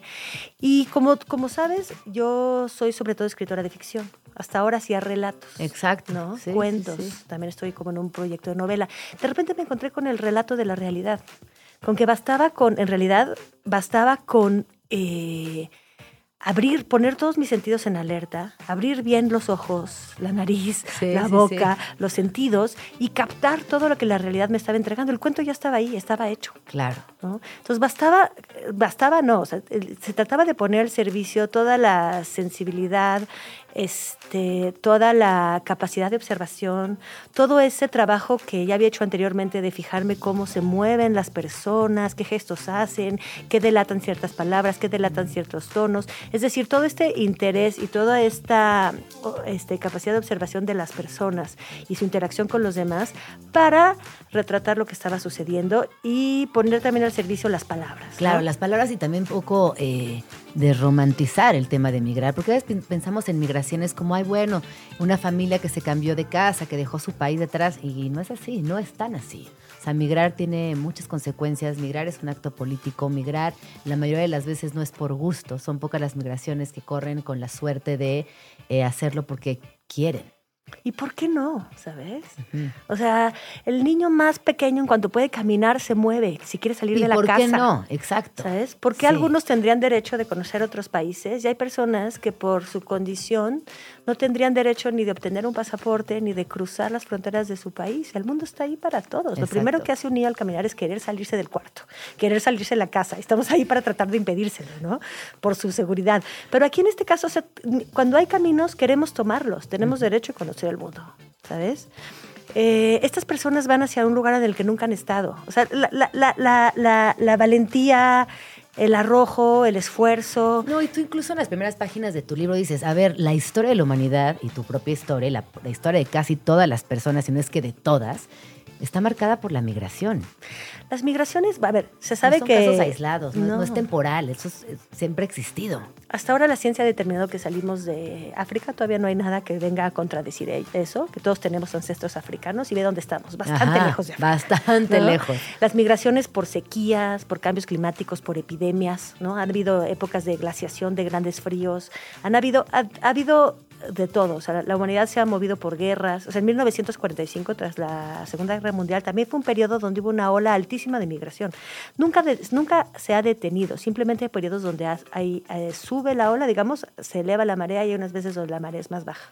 Pero no para. Lo que cambia son las estructuras que ponemos encima, ¿no? Claro. Las estructuras sociales Sí. que, con que organizamos el territorio y que a veces son menos flexibles que otras. A veces aceptan menos las nuevas personas que, ¿no? Aceptan menos los nuevos flujos que otras. No, y también es muy doloroso decirlo, pero es una realidad. Eh, depende de tu color de piel, de tu contexto social, de eh, el, el capital económico que tengas. Todas estas son variantes que evidentemente eh, se vinculan con tu migración y, y puede ser mejor o peor tu experiencia Claro. migratoria. Yo en este caso, la verdad, me concentré en, en- en la migración más de a pie, la migración que es una aventura quizás mucho más arriesgada, porque me, me- me conmociona ver a personas que, que- que arriesgan del todo por el todo. Ver, Para mí son grandes claro. personajes, Sí, personajes obviamente. completamente novelescos. Sí. Están arriesgando el todo por el todo. O sea, no tienen a dónde regresar, eh, están arriesgando la vida a cada paso y sin embargo sortean los obstáculos, les pasa de todo, aventuras buenas, aventuras malas, es, cosas terribles, cosas chistosas. O sea, de verdad son, son itinerarios llenos de, de eso, de aventura, muchas veces trágica, pero son los, los, para mí, los aventureros de nuestro tiempo, los que son capaces de reconstruirse de cero, los que tienen esa intención Claro. de reconstruirse desde cero. Hay migraciones, como tú dices, porque yo tengo familiares que ya emigraron, ¿no? que, que- que toman otros caminos, unos caminos que van más por el intercambio intelectual, del universitario, que van más Claro. con papeles, que van más como, que se hacen más poco a poco, pero esta gente es la que realmente toma los riesgos. Oye, y de estos relatos que reúnes aquí en el libro, si nos pudieras compartir dos, por ejemplo, ¿cuáles nos compartirías, Yael? ¿Los relatos? ¿Cuáles de los dos? Pues mira, eh, estuve en Tenosique, en la frontera sur. Que esa es otra experiencia, ¿no? También. Digo, en, Tenosique es la frontera sur, pero no, perdón, quería mencionar Tapachula. Tapachula, en Chiapas. Tapachula, eh, no es lo mismo. Yo ninguno de estos, traté de hacer estas crónicas desde, desde México, es decir, en cinco ciudades mexicanas de la frontera, dos del sur y tres del norte. ¿no? Traté de agarrar las más grandes, de las que representaban los caminos. Hay dos entradas en el sur principales, que una es por Tenosique y otra es por Tapachula. Una es el Golfo de México, digamos, y otra es el, el Pacífico. Se juntan en el centro y luego se vuelven a dividir una para continuar todo este, la ruta del Pacífico que llega a Tijuana, la del centro, Ciudad Juárez. En el centro, fíjate, descubrí muchos ya lo sabían, pero, pero creo que no se ha estudiado, no se ha estudiado lo suficiente, que es por donde pasan más las personas de la de LGBT Hay, los trans generalmente toman la ruta del centro. Estas son personas perseguidísimas en sus países de, de origen, o sea, donde una pareja, una pareja homosexual es inmediatamente apedreada, Claro. inmediatamente amenazada. Algunos han- han visto cómo matan a sus propios compañeros. Y la ruta del Golfo que pasa por Reynosa, que pasa por Matamoros, etcétera. Es más segura, por así decirlo. No, no, no, O- ninguna es más segura. son- pero, ¿por qué toman esa ruta en específico? Pues lo, lo trato de explicar porque justo me tocó ir durante la pandemia a Ciudad Juárez y yo encontraba todos los albergues cerrados. Nadie quería, nadie quería abrir eh, los albergues, nadie me dejaba entrar para, por razones sanitarias que eran muy cómodas para que nadie entrara a ver qué estaba sucediendo, no se permitía la visita a las comunidades migrantes. Pero un, este, un amigo de amigos que trabaja en la universidad con el que yo no, otra vez, este, este, este como pieza clave del rompecabezas, eh, de repente platicando con él, tomándonos un café y hablando un poco de la situación de las mujeres en Ciudad Juárez, me dice, oye, pero ¿cómo? ¿Te interesa la migración? Aquí junto está la Casa de Colores. Yo, ¿qué es la Casa de Colores? Resulta que la Casa de Colores es un edificio que rentaron, eh, o sea, que ocuparon, que ocupó la comunidad trans, que de repente se encontró, como todos los demás este, personas en tránsito, eh, más de un año en Ciudad Juárez detenida por las cuestiones de pandemia en que se pararon todos los trámites, se salieron de un albergue donde sentían que las maltrataban y tomaron en mano su propio destino. Montaron un albergue que administraba una migrante trans del Salvador y era un hotel entero, un ex hotel ocupado por, por, por toda esta comunidad. Y ese sí, claro que podías entrar y salir, eran sí. otras reglas, Sí, ¿no? Recibían su- generalmente los migrantes no pueden ocuparse de su propio destino, en- en- en- me refiero a, a montar albergues, porque ellos están en tránsito. Lo único que quieren es cruzar del otro Sí, lado. no, tienen, no, no, no, no pueden quedarse a hacer toda una estructura administrativa, recibir recursos. Pero cuando llevas más de un año en pandemia detenido y sabes que va para largo, puedes tomar eh, tu, tu- tu situación en manos. Y fue lo que hicieron muy valientemente estas mujeres. Bueno, y hombres trans, había también hombres trans, eh, y no se había visto nunca anteriormente. Entonces, era, era, me, me la pasé en ese edificio, de Claro. col- en esa casa de colores, llamada Casa de Colores por ellas, y, y reporto eso, ¿no? Les cuento cómo eran, cómo eran los cuartos, cómo era vestirse para salir de noche a la disco, cómo eran las relaciones, ¿no? De préstamos de ropa, de, de, y también las historias que te vienen contando, y sus sueños, quién Claro. quiere abrir una peluquería, Sí, sí, qué, sí. qué es lo que quieren hacer del otro lado. Entonces, eh, eso fue muy hermoso y te quería también contar que en Tapachula eh, sí pude cruzar a Guatemala, contrariamente a, a- a la frontera de Estados Unidos que nunca pude pasar. Nada más a la- sobre el río Suchate Sí, para sí, ver sí. estas balsas que cruzan y acabé quedándome a dormir ahí. O sea, acabé siendo buena amistad y sintiendo, sintiéndome en confianza. Eh, me quedé atrapada por las historias que haré en la noche y decidí, bueno, me quedo a dormir. Entonces tuve la ocasión de convivir por un tiempo prolongado con un grupo de personas que estaban ahí esperando el momento oportuno para pasar.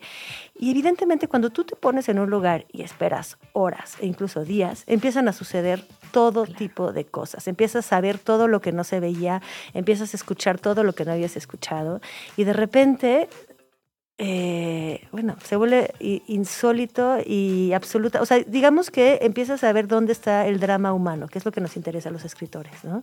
Cómo se está tejiendo este drama, qué elementos lo componen, cómo son estas personas, ¿no?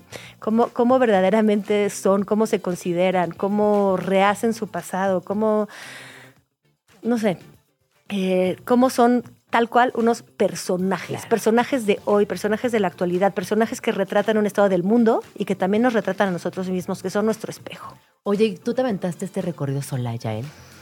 Sí, salvo Tenosique, que es la otra frontera sur. En ese caso fui con unos, eh, con un fotógrafo, amigo periodista, y luego, ¿no? Porque me quería acompañar y porque fui tomando conciencia poco a poco de que esto era peligroso. Claro. Las personas me, Sí. me, me- me aconsejaban no viajar sola. Eh, me arrepentí un poco del último, de ese viaje a Tenosique con otra persona, porque estás negociando en permanencia. Y una vez más, un fotógrafo, un periodista eh, de profesión, se queda poco tiempo en los lugares. O sea, llega, toma lo que tiene que tomar y quiere irse. Por supuesto. A mí me gusta fundirme en el espacio. Yo me quedo horas, me quedo días. Puedo estar ahí cuando, o sea, simplemente es cu- cuestión de esperar, estar en el lugar correcto y esperar a que las cosas sucedan. Y siempre, siempre, siempre suceden. Si uno Claro. tiene la paciencia de esperar. Sí. Y ya en el norte, para Reynosa, fue tanta la presión de, de mis conocidos que de plano contraté a un fixer. Un fixer son estos Ah, personajes ajá. que cuando los reporteros van a sitios en conflicto, de guerra, en sitios muy violentos, cuidan las espaldas, ¿no? conocen un poco Claro. quiénes son Y los conocen también. Sí, o sea, los fixers generalmente te ayudan a contactar a las personas clave y te ayudan a no meterte en problemas. O sea, no ponerte, por ejemplo, ellos saben quiénes son las personas con las que no hay que hablar, con las que no hay que entrar en contacto y pueden reconocer si alguien te está, este, te está empezando a observar, si alguien te está empezando a perseguir, a seguir. O sea, están ahí como para cuidarte las espaldas con conocimiento del terreno y de las personas que lo ocupan. Entonces, ahí sí me sentí ya en, en- en, pues casi haciendo, pues casi en una guerra, porque es una guerra. Es una Estamos en un guerra, país con, supuesto. con- Sí, con sí, sí. conflictos internos de guerra civil, en cierto modo, y en las fronteras es donde pues la violencia no tiene tanto freno. ¿no? Claro. Entonces, no tuve yo, tuve la suerte de no, bueno. no confrontarme Sí. directamente a un acto violento en contra mío, pero debo decir que, por ejemplo, para, para Reynosa tuve que viajar con guardaespaldas. O sea, ¿pensarías o dirías que en el norte tu experiencia fue más áspera que en el sur? No, No. no, igual. Fíjate, fíjate que yo tendría esa idea, por ejemplo, ¿no? Desde el desconocimiento, que quizás la frontera norte tiende a ser más tensa, pero al escucharte y saber que no, es interesante. Bueno, es que el sur es la selva, o sea, es, es- es- siento que el norte, o sea, el norte la violencia está destrampada, pero al final está Estados Unidos junto, no sé, de alguna manera eh, creo que, no sé, a mí la frontera sur, que es más selvática. claro. Es Me- selva, sí. es- o sea, por eso, es selvática, este donde hay gente con armas pasando entre, no sé, me- me- a mí, a mí, a mí la, la- la frontera sur me parece extremadamente violenta también. Oye, Yael, y ya presentaste el libro. ¿Qué más viene para los muros de aire y crónicas de frontera? ¿Qué Pues no lo sé, ¿Qué no lo sé. Venimos regresando del Hey Festival. Vamos a ver si, si nos invitan a algún otro festival. Todavía A la está FIL. esto muy nuevecito. Está ojalá, muy nuevecito. ojalá, esperemos. Oye, ¿y cuánto tiempo te, te tardaste en escribir este libro? ¿Cuánto fue Pues mira, trabajo? como lo hacía durante, iba durante mis vacaciones, porque no me dedico a- al periodismo ni a hacer reportajes en la frontera, eh, viajé cuando pude, en cuanto, en cuanto comprendí que esto iba a ser un libro, eh, empecé a planear los viajes, los últimos tres viajes. Los primeros dos fueron, como te digo, en Tijuana fue un encuentro que quise, que quise relatar. Quise traer el relato de todos los relatos escuchados y el relato de lo que vi. Cuando fui a la frontera sur, una vez más no pensaba que lo iba a escribir. Acabé escribiendo también esta estancia al borde del río Suchiate. Y los demás ya fueron planeados y los hice cuando tenía alguna vacación. Fue de 2018 a finales de 2021. Tres años eh, de observación y creo que lo que traigo aquí es un testimonio. Son relatos que mm, testimonio y también que ponen como en una esfera, que, que te entregan como un ambiente y personajes que estuvieron ahí en un momento dado. Te quedas con una experiencia distinta, ¿no? También en tu carrera. Muy Sí. distinta. Sí, sí, sí, sí. Me encanta también eh, encontrarte ahora en esta posibilidad nueva de, de explorar otros territorios, de moverte tanto, de encontrarte con esos personajes un poco fortuitos, pero que también se hicieron visibles ante tus ojos y que nos los puedes compartir ahora en este libro. Así que, pues, muchas gracias, Yael. Muchas gracias por esto. Un Qué lindo. placer. Y la verdad es que quien.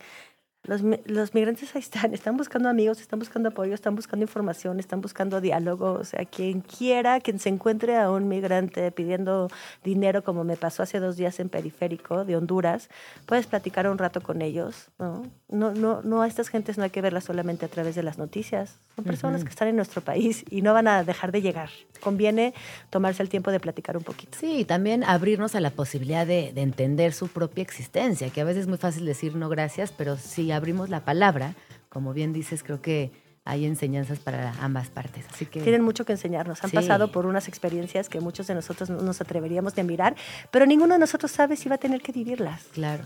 Sí, sí, sí. Pues nos vamos, Yael. Muchísimas gracias por venir a Vamos Tranqui. Eh, que este tema a lo mejor no es tan tranqui, pero es muy importante y por eso era fundamental que Yael viniera a compartirnos su experiencia, a hablarnos de su nuevo libro, que además ya está en cualquier librería y si algún día te animas a hacer audiolibro también ven y cuéntanos, por favor. Y por lo pronto, Claro que sí. eh, vamos al plan tranqui, justamente. Son las 12 con 16 minutos. Plan tranqui. Museos. Si tú, igual que casi cualquier persona en esta ciudad, odias el papeleo que implica existir, un rato de risas te va a venir bien. Por eso, no te puedes perder la experiencia de visitar la exposición Que viva el papeleo del artista Amalia Pica en el Museo Jumex. Y es que a ella en algún momento también le tocó ser víctima de la burocracia y de las consecuencias de olvidar el acta de nacimiento original con tres copias. Pero en lugar de enojarse, decidió montar una exposición para hacernos reír y recordarnos que siempre podemos tomarnos las cosas más divertida y tranquilamente. No importa que hoy el mundo esté dominado por la tecnología, el papeleo sigue siendo una de esas cosas insoportables que tristemente también son inevitables. En Que Viva el Papeleo, la artista argentina plasma en su arte el via crucis que ella misma pasó en Europa en 2017 cuando estaba buscando terminar el trámite para obtener la ciudadanía británica. Esta experiencia resultó ser, además de engorrosa, un punto de inflexión en la práctica del artista, quien a través de varias piezas le da hasta con la cubeta al trabajo de oficina, también explora cómo destruirlo. Esta original exposición consta de una serie de dibujos realizados en hojas blancas tamaño carta, para la cual la Pica pidió a sus amistades de todo el mundo que le enviaran sellos burocráticos con leyendas como pagado, cancelado, privado, confidencial, recibido, etc., todas en distintos idiomas. La pieza central de la exposición es un laberinto hecho con paneles de colores que separan cubículos de oficina y al cual solo puedes ingresar respondiendo un cuestionario absurdo que entregarás al custodio de la galería, quien decidirá si pasas o no. Después de entregarlo, harás tu recorrido en el laberinto sobre pilas de papel triturado del archivo muerto del Museo Jumex y los cuestionarios que han contestado los visitantes anteriormente. Cabe mencionar que todo el papel triturado se guarda y con la intención de no seguir contribuyendo al cochino papeleo burocrático, al finalizar la muestra, los custodios del museo, o sea, los asistentes, son invitados a participar en talleres para convertir los residuos en papel maché y que tenga un segundo uso. Ríete un rato y dale la vuelta a lo tedioso. Visita la expo Que Viva el Papeleo. Estará abierta al público hasta el 8 de octubre en el Museo Jumex de lunes a viernes de 10 de la mañana a 7 de la tarde. Y si quieres ir en fin de semana, puedes ir los sábados de 10 de la mañana a 7 de la noche o los domingos hasta las 5 de la tarde. La entrada es gratuita. Expo y Cine. Este 2023 se cumplen 50 años de la muerte de Germán Valdés Tintán y para conmemorarlo habrá una expo gratis en el Museo Caluz. La muestra lleva por nombre Tan Tintán, un mexicano del siglo XXI, y reúne aproximadamente 200 piezas entre objetos personales, cartas y fotografías que pertenecen a 24 colecciones públicas y privadas. El título de la muestra hace referencia a una descripción del escritor Carlos Monsiváis, quien consideró a Tintán como el primer mexicano del siglo XXI por hablar con una mezcla entre español e inglés. Esta exhibición explora lo complejo y multidimensional que Germán Valdés fue como artista pues aunque es más recordado como comediante, tenía grandes habilidades dancísticas, vocales, interpretativas y poéticas. La exposición estará acompañada de varias actividades gratuitas en el museo, como karaoke, caminatas por la Alameda Central, recorridos guiados con comediantes y estandoperos, clases de baile y mucho más. Además, en colaboración con la Cineteca Nacional, se realizará un ciclo de cine en una de las salas del museo donde podrás ver películas como El Revoltoso, El Ceniciento o El Rey del Barrio. Puedes visitar la expo de aquí hasta el 27 de noviembre en el Museo Caluz de miércoles a lunes entre 10 de la mañana y 6 de la tarde. Tacos para quien ama la música y discos para quien disfruta siempre de echarse un buen taco. Conoce el puesto de tacos en donde se venden vinilos. Escuchaste bien, se trata de Viejo Vago Brujo, un proyecto chilango dentro de un puesto de tacos donde se venden vinilos y se hacen shows con DJs en vivo. La taquería está ubicada en la colonia Tránsito de la Alcaldía Cuauhtémoc. En este increíble negocio callejero encontrarás una gran variedad para crecer tu colección musical. Desde stickers, acetatos, CDs y cassettes hasta ropa, artículos de colección y shows en vivo para quien va pasando por ahí o para quien hace parada para echarse unos tacos. Ahí podrás encontrar música para todos los gustos, desde pop y ritmos latinos hasta rap, hip hop y rock. Están ubicados en calle de Gutiérrez Nájera, sin número, casi esquina con Chocongo, en la colonia Tránsito de la Alcaldía Cuauhtémoc. Y puedes visitarlos los miércoles de 4 a 8, los viernes de 5 a 9 y los sábados de 1 a 5 de la tarde. Vamos tranqui. Regresamos.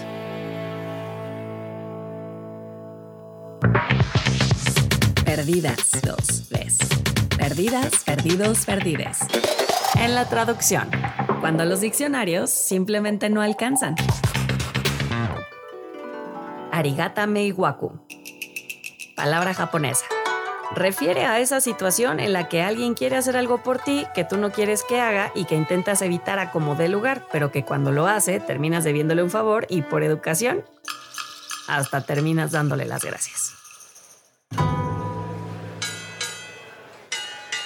Respetable público, lucharán a dos de tres caídas sin límite de tiempo.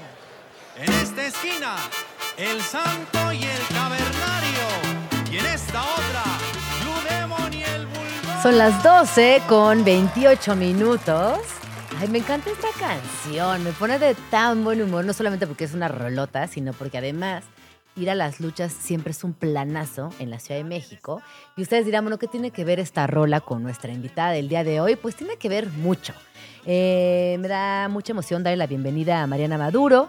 Ella es venezolana, radicada hace casi 10 años aquí en la Ciudad de México y lleva más de 6 años haciendo Noche Negra, una fiesta de música muy bailable, casi siempre tropical, tocada en puro vinilo.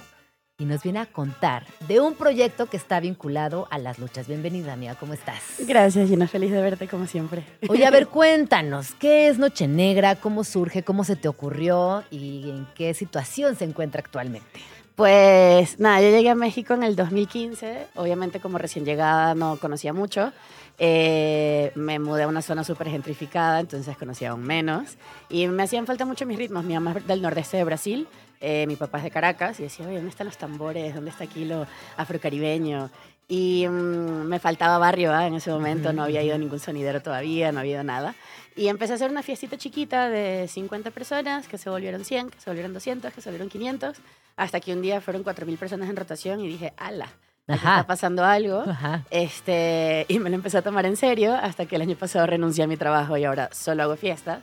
Eh, y básicamente fue eso, era un encuentro eh, mensual, porque era chiquitito, eran de 150 personas, fue estable. Por un rato fueron 150, 200 personas, como por dos años, eh, en la que tocábamos música tropical, mucha salsa, mucha cumbia y todos los géneros cercanos. Eh, y era una reunión mensual para bailar. Y en diferentes venues. ¿o dónde Siempre fue itinerante, haciendo? hasta hoy sigue siendo itinerante, siempre voy cambiando de venue. Eh, explorando también la ciudad, creo que también la fiesta se parece un poco a mi, a mi ruta por la ciudad de, ay, acabo de conocer esta colonia, y ah, acabo de conocer este salón, ah, acabo de conocer a esta persona, ¿qué tal si hacemos esto en este salón de baile de no sé dónde? Y eh, también Noche Negra es un poco un experimento y una exploración, y ahorita en este experimento y exploración llegamos a las luchas, ya casi vamos para allá. Ajá. A ver, eh, es importante mencionarles que el Consejo Mundial de Lucha Libre cumple 90 años. Ese es un número importante. Estamos hablando de mucha historia, eh, muchas luchas, muchos rounds, muchos luchadores, luchadoras que han, han pasado por ese ring emblemático. Y me gustaría que nos contaras cómo llega a tu vida este proyecto y cómo dices, sí, vamos a hacerlo, me encanta. Bueno, la fiesta, una vez más la fiesta. La fiesta. Tengo una gran amiga, Balbina Classing. Hola Balbina, si nos estás escuchando. Este, Balbina es público de Noche Negra desde hace rato y justo se acercaba el 90 aniversario. Ella trabaja en el consejo y me dijo, oye, el consejo está abierto a hacer una fiesta, ¿qué tal si lo coproducimos? O sea, le entras a hacer la fiesta de aniversario del consejo y yo no sé Claro. más. ¿Cómo no? Entonces, nada, nos pusimos de acuerdo hace unos meses, hemos estado preproduciendo esto por un ratote, eh, armando el line perfecto, porque también es un, es un espectáculo increíble, pero tiene un truquito que es que es multigeneracional. ¿sabes? O sea, al, al tener 90 años, pues, fueron tus abuelos, Sí. eh, fueron tus papás, y ahora vas tú y también van a ir tus hijas, ¿no? Claro, por supuesto. Entonces, eh, tenemos ese reto en la fiesta, estamos haciendo una fiesta multigeneracional y el line-up va por ahí, ya vamos a hablar de eso, pero Básicamente fue. ¿Y van a ir los fiesta. luchadores? O sea, por ejemplo, yo me quiero, quiero pensar, me fascinaría ver a mis luchadores favoritos también bailando salsa. Pues hay una, está la función aniversario ese día en la Arena México, que ya creo que está casi agotada, si no agotada. Corran, corran, corran a la página de la Arena México. Ahí están, creo que las entradas por Ticketmaster. Eh, el tema es que los luchadores están luchando ese día, ¿no? Entonces, depende del estado en el que queden. Exacto. ¿sabes? Depende si ganan o si pierden. Sí, todos tienen invitación. Hay un área VIP para los luchadores, el consejo y toda la gente invitada de la arena. Eh, hay un transporte desde la arena que los va a llevar a todos. Tenemos unos luchadores y luchadoras que van a estar con nosotros. Este, mm, tenemos a las diosas de la Arena México que van a estar bailando también con nosotros. Mm. Este, va a estar el presentador de las luchas, Omar García. Va a estar el Perico Zacarías. Estamos haciendo todo lo posible para que venga Qué Monito. Ah, llamó Este, qué sé, todo Ay, es que sí, todos, todos le amamos Sí, a qué sí, bonito. queremos mucho. Este, y viene Fuego, Esfinge, Tiffany, Princesa Suchit. Y en esas andamos.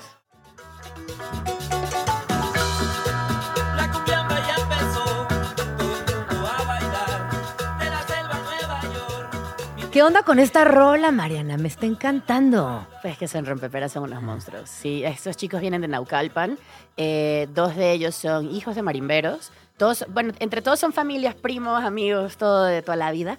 Eh, La marimba se escucha muy presente en esta Heredaron rola. esa marimba y la tienen muy en la sangre, son talentosísimos tocando la marimba. Hicieron una fusión de marimba, punk, cumbia, unos géneros muy. mezclaron todo y creo que también por eso son tan únicos y repetibles.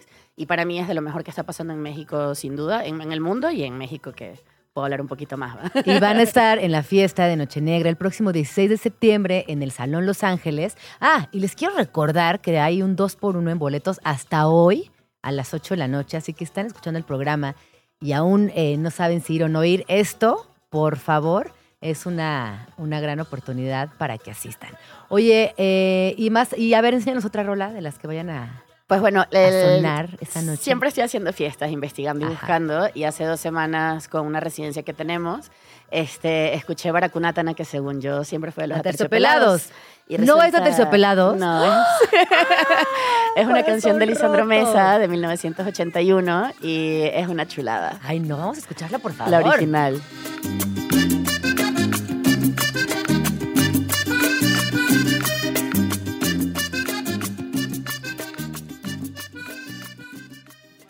Wow, 12 con 35. Se acaba de filtrar información privada de cabina. Así que ahora, por favor, vas. Pues eh, tenemos dos pases dobles para ustedes, las dos primeras personas que escriban a las redes de Chilango. Sí, a Radio Chilango, arroba Radio Chilango, arroba Jean Jaramillo. Y que nos escriban diciendo que quieren ir a la, a la función de Noche Negra y que nos digan quién es su luchador favorito. Por favor. También es muy importante. Oye, estoy, qué bonita canción. Es que las dos, ni a cuál irle, la versión de Terciopelados y esta versión también es muy bonita. No, están increíbles. Pero qué dos. delirio descubrir que no es de Terciopelados. No, hombre, se me cayó. Yo dije, ¿qué? ¿Qué está pasando? Y me acerqué así el vinilo de ¿qué está pasando? ¿Qué es esto? ¿Qué vino primero? 1981, hermana. 1981.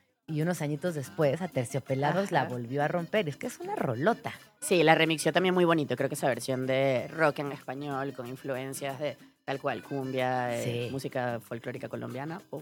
¡Qué descubrimiento! Me está encantando. Aquí ñoñando. Aquí ñoñando un poco. A ver, cuéntanos otra rola, por favor.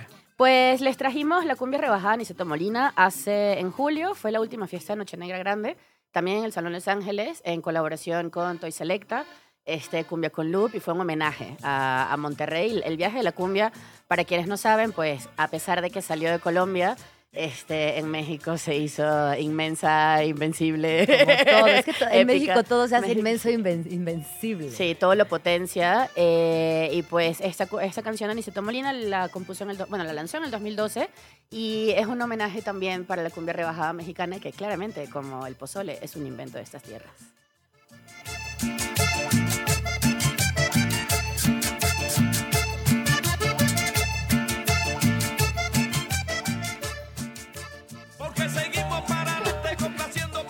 Hicimos una pausa larga porque obviamente nos paramos a bailar. Es que es Creo que no yo pocas cumbia. cosas disfruto en la vida tanto como bailar salsa. me encanta. O sea, me pone de buen humor, me genera mucha felicidad, me llena el corazón, me recuerda a mi papá que me enseñó a bailar, obviamente. Eh, y siento que es algo precioso. el- el- la capacidad de pararte y bailar donde quiera que estés es hermosa. Sí, aparte de esa cultura también mexicana de los salones, de ir a tomar agüita y refresco y solo bailar y bailar y bailar y bailar, me parece bellísimo. En, la- en los parques también, en la Alameda, ahí enfrente de la Ciudadela. Como que no se necesita más. No, un agüita para estar hidratada porque sí cansa. Y muy buena, muy buena música. Oye, también eh, este evento que les estamos platicando, recuerden, es el 16 de septiembre en el Salón Los Ángeles, esto en la colonia Guerrero, que si no han ido nunca al Salón Los Ángeles, sí se están perdiendo algo importantísimo de esta ciudad. También les recuerdo que tenemos el 2x1 en boletos hasta hoy a las 8 de la noche y que van a haber horas. ¿Cuántas horas van a ser de fiesta? Eh, de 8 a 2, en verdad dice a la una y media en el flyer, pero es hasta las 2, son 6 Seis horas. horas Sí. de bailongo continuo. Sí, y aparte, no solamente nos vamos a quedar en cumbia, a pesar de que hoy ha sonado mayoritariamente cumbia, que es también la mayoría de nuestra vida. Este, va a haber mucha salsa, va a haber mucha música tropical, porque tocan cuatro sonideros. Este, toca Sonido Fascinación desde el Peñón de los Baños, Sonido Imperial desde Ciudanesa, este, Sonidera Mex Power Cumbiero desde Iztapalapa y Eli Pérez de la dinastía de Amista Caracas, del que en paz descanse Ariel Pérez, maestrazo, eh, del barrio de Jamaica. Entonces, eh, por ejemplo, Eli es muy salsera, muy, muy salsera. Eli tiene un proyecto súper chido que se llama Discos Eli y ahí es salsa, salsa, salsa, salsa. Entonces vamos a tener de todo. Eh, luego cuando venga, va a tocar también el conjunto África, va a cerrarse en Rompepera y vamos a tener eso desde salsa, cumbia, marimba y punk. Oye, vamos a escuchar una, alguna rola del conjunto África. ¿Traes algo por ahí? Pues tenemos justo su interpretación de la canción Los Luchadores, eh, con la que abrimos el programa. Y esa la vamos a escuchar en vivo ese. ¡Ay!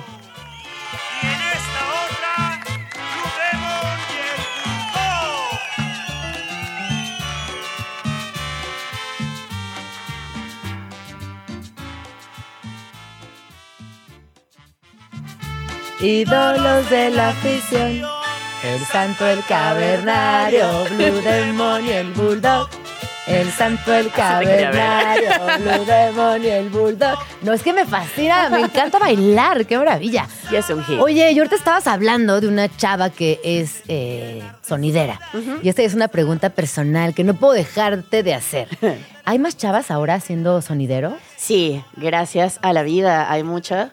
Eh, según la experiencia de ellas y lo que he escuchado, que también yo no soy sonidera, no soy activista del sonidero tampoco, entonces es lo que me comparten.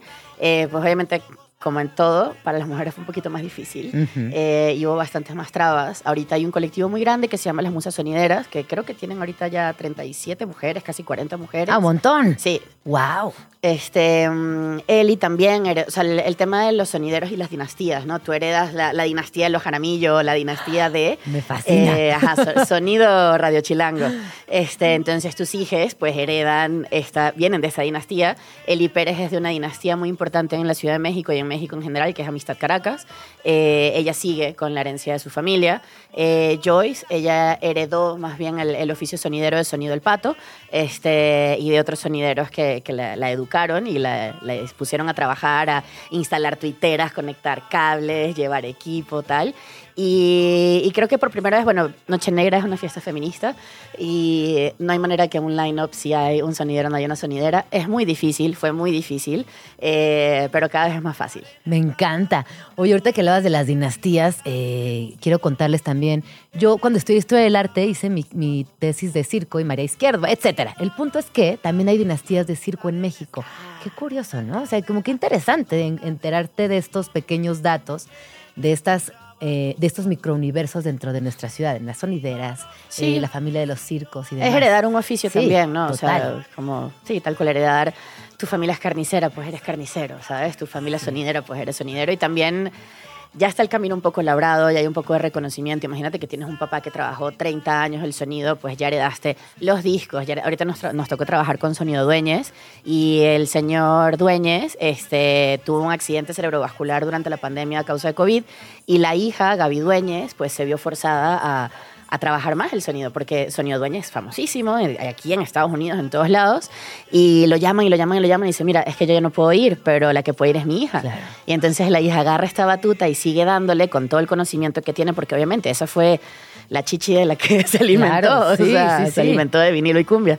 Y es muy bonito. Yo estoy como muy, muy, muy honrada porque también siendo migrante, pues me ha tomado 10 años para por primera vez trabajar con sonideros eh, y sonideras. Y estoy muy contenta de que me hayan abierto las puertas porque también es algo, es un oficio cerrado eh, para personas que lo quieren explotar y que Por quieren supuesto. extraer, ¿no? Y es un oficio muy abierto, muy noble para quienes lo tratan con respeto. Entonces creo que después de 10 años y casi 7 haciendo fiestas, me dijeron, sí, ya hemos Va. trabajado juntos también. Sí. Con Fascinación también, Sonido Fascinación, para quienes viven en la Ciudad de México, tiene una tienda espectacular en el Peñón de los Baños, que se llama Colombia Chiquita. Dijo Ah, aquí en el peñón, sí. el peñón de los baños al lado del, del aeropuerto. Saliendo del aeropuerto, Sí, de luego, hecho. luego, es ahí, ajá. Ahí pueden ir a comprar vinilos si están en la onda de la coleccionada.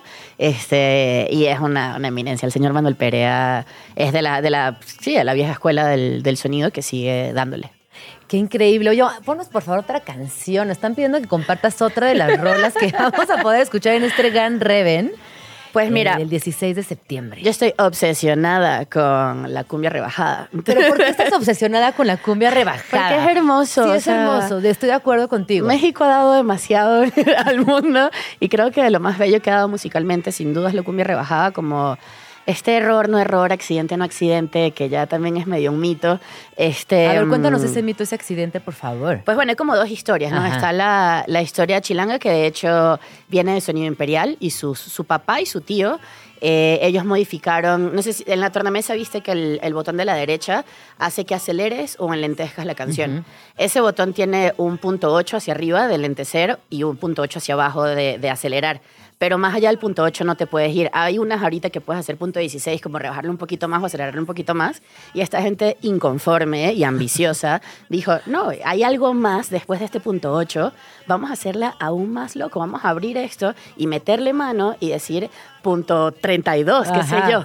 Y, y modificaron las tornamesas. O sea, fueron unos ingenieros locos, o sea, porque eso es ingeniería, este, que abrieron las tornas y dijeron, no, vamos a, a- a rascarle y hacerlo más nuestro. También creo que es esa cosa mexicana de ponerle tu propio stamp, ¿no? Y Claro, como tu sí, propia el salsa. ingenio mexicano, Sí, obviamente. Que nunca para. Sí. Y eh, estaba pasando esto en la Ciudad de México y en Monterrey. ¿En qué año? ¿Te acuerdas? Hijo, creo que es 70. 70s. voy a investigar bien y lo ponemos ahorita en Instagram. Sí, sí, sí. Sí, sí, sí. Porque la historia es compleja, o sea, también está como la verdad, el mito y la leyenda. Como todo, como todo en este país y más en esta ciudad. Y también dicen, bueno, dicen, ¿no? Sucedió que Sonido Dueñez estaba tocando en Monterrey en un baile y que se le dañó la torna. Y eso es así. Y a la gente le gustó, porque también eh, para quienes están familiarizados con la música del Pacífico, del Caribe y de como de Afro, Suramérica, pues es mucho más acelerado. O sea, en México se baila, vienes más del danzón, no vienes del mapalé, el bullerengue y ritmos súper acelerados, ¿no? Entonces, en México se enlenteció a su propio gusto y se hizo el gusto mexicano de la cumbia a como el mexicano y la mexicana quería bailarlo. Me fascina. Que eso me parece súper No, rebelde, además. No, me encanta. Es Sí. como resistencia pura en la pista. Sí, sí, mi manera. O sea, gracias por tu música, pero esta es mi forma porque esta es mi cultura y Me parece No espectacular. Oye, nos están diciendo aquí en la cabina que vamos a escuchar la cumbia del norte. ¿Qué te parece? Esa la podemos escuchar, del monte. del monte, la cumbia del monte de la tropa colombiana desde Monterrey.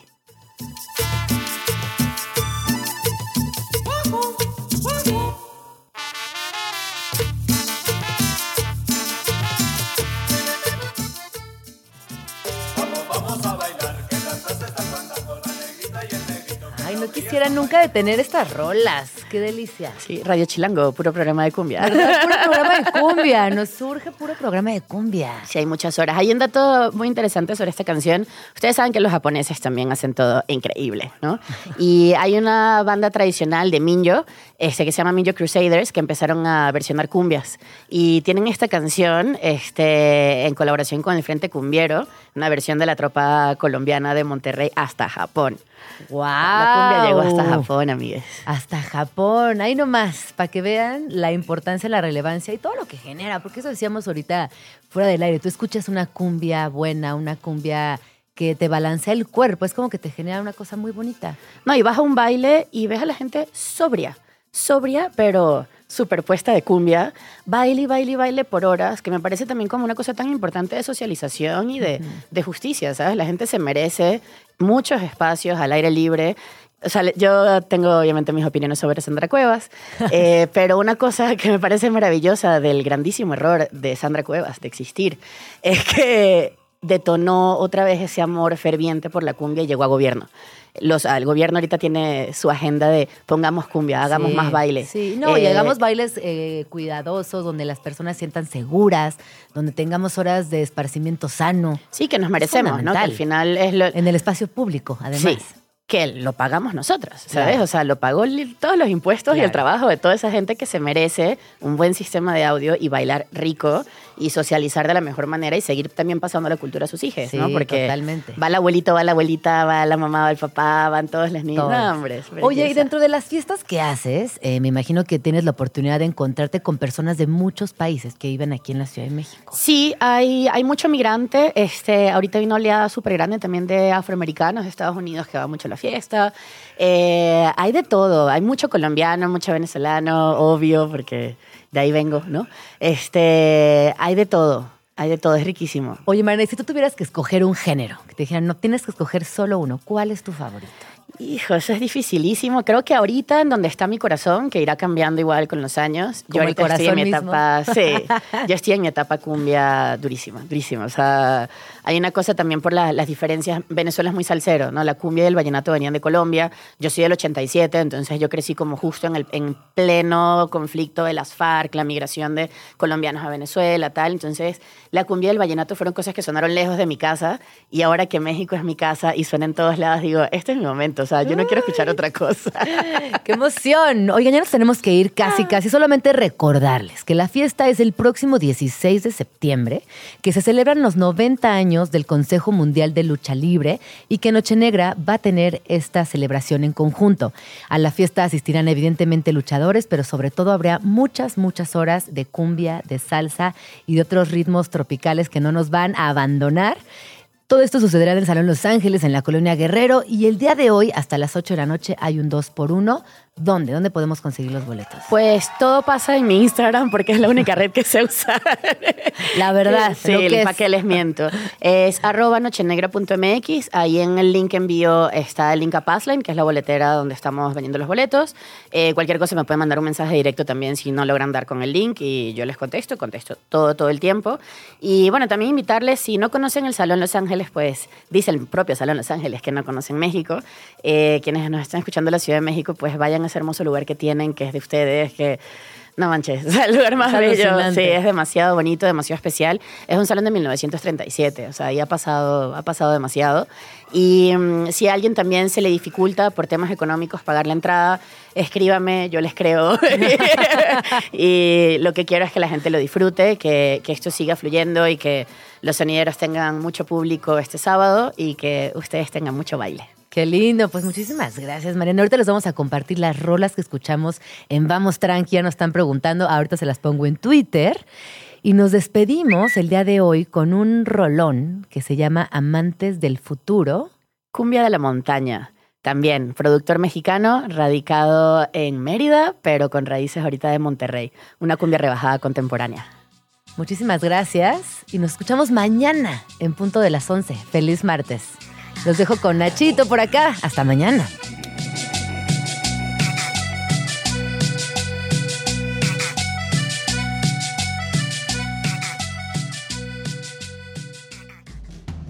Ya nos vamos, pero nos escuchamos mañana aquí en tu oasis favorito de las mañanas. Vamos tranqui. Con Gina Jaramillo en Radio Chilango.